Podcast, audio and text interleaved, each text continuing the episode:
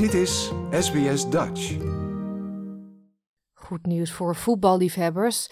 Graham Arnold blijft namelijk nog tot en met het volgende wereldkampioenschap voetbal, dat in 2026 wordt georganiseerd door Mexico, Canada en de Verenigde Staten, coach van de Socceroos.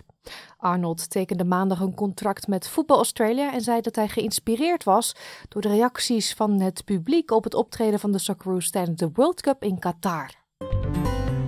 SBS Dutch op radio, online en op je mobiele telefoon.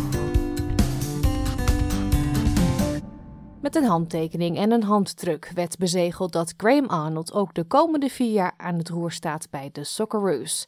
De voetbalcoach kreeg na afloop van het WK in Qatar aanbiedingen van clubs in Europa en het Midden-Oosten, maar hij wilde graag bij het Australische voetbal betrokken blijven. There was a couple of clubs that were pushing for me to basically fly in the next day and start coaching. Every time I put that Socceroos shirt on or I'm around the Socceroos, it just uh, I bleed green and gold. De baas van Football Australia, James Johnson, heeft veel lof voor Arnold. Graham has contributed to some of Australia's most iconic moments uh, as a player, but what he's done as a coach over the past four or five years has really propelled him, in our view, into a league of his own.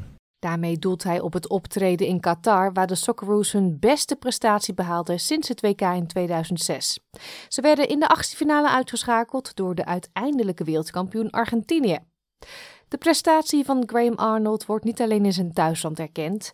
De Franse sportkrant L'Equipe riep hem uit tot beste coach van de FIFA World Cup in Qatar 2022.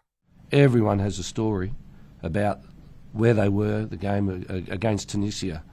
They tell me stories about getting up at 4 a.m. in the morning to watch. The rest of the world don't understand. Maar het is niet altijd over rozen gegaan voor Arnold. Een tumultueuze kwalificatie zorgde er bijna voor dat de Socceroos zich niet zouden kwalificeren voor het WK in Qatar. Arnold kreeg de credits voor de last-minute wissel van Andrew Redmayne, die zijn team redde in de shootout tegen Peru. De coach geeft toe dat er tijden waren dat hij geen toekomst zag in zijn rol als bondscoach, maar nu is hij druk bezig met het maken van plannen. First step is is going to the Asian Cup to be successful and win it. Uh, secondly is direct qualification for the World Cup because I really don't want to go through that again. And thirdly to uh, uh, achieve more than what we did at the World Cup. Oudspelers begrijpen de enorme druk die gepaard gaat met de rol van coach van de Socceroos. Antikovic kwam twee keer uit voor de Socceroos en heeft een tijd in de E-League gespeeld, waar Graham Arnold een reputatie opbouwde als een effectieve coach. Yeah, there's so much scrutiny on coaches. I've, done my bit of coaching after my career, and it's a total different ballgame. There's a lot more scrutiny, there's a lot more pressure. You're dealing with a whole different uh, range of personalities, um, abilities, and there's the scrutiny of the media. To, I don't care what sport you're playing, um, to be the head coach of an Australian national team, eyes are going to be on you, um, and it's not always going to be pretty. So you've got to be pretty thick-skinned. And Arnie's had his fair share of ups and downs to, to make him prepared for that. De Asian Cup staat later dit jaar op het programma.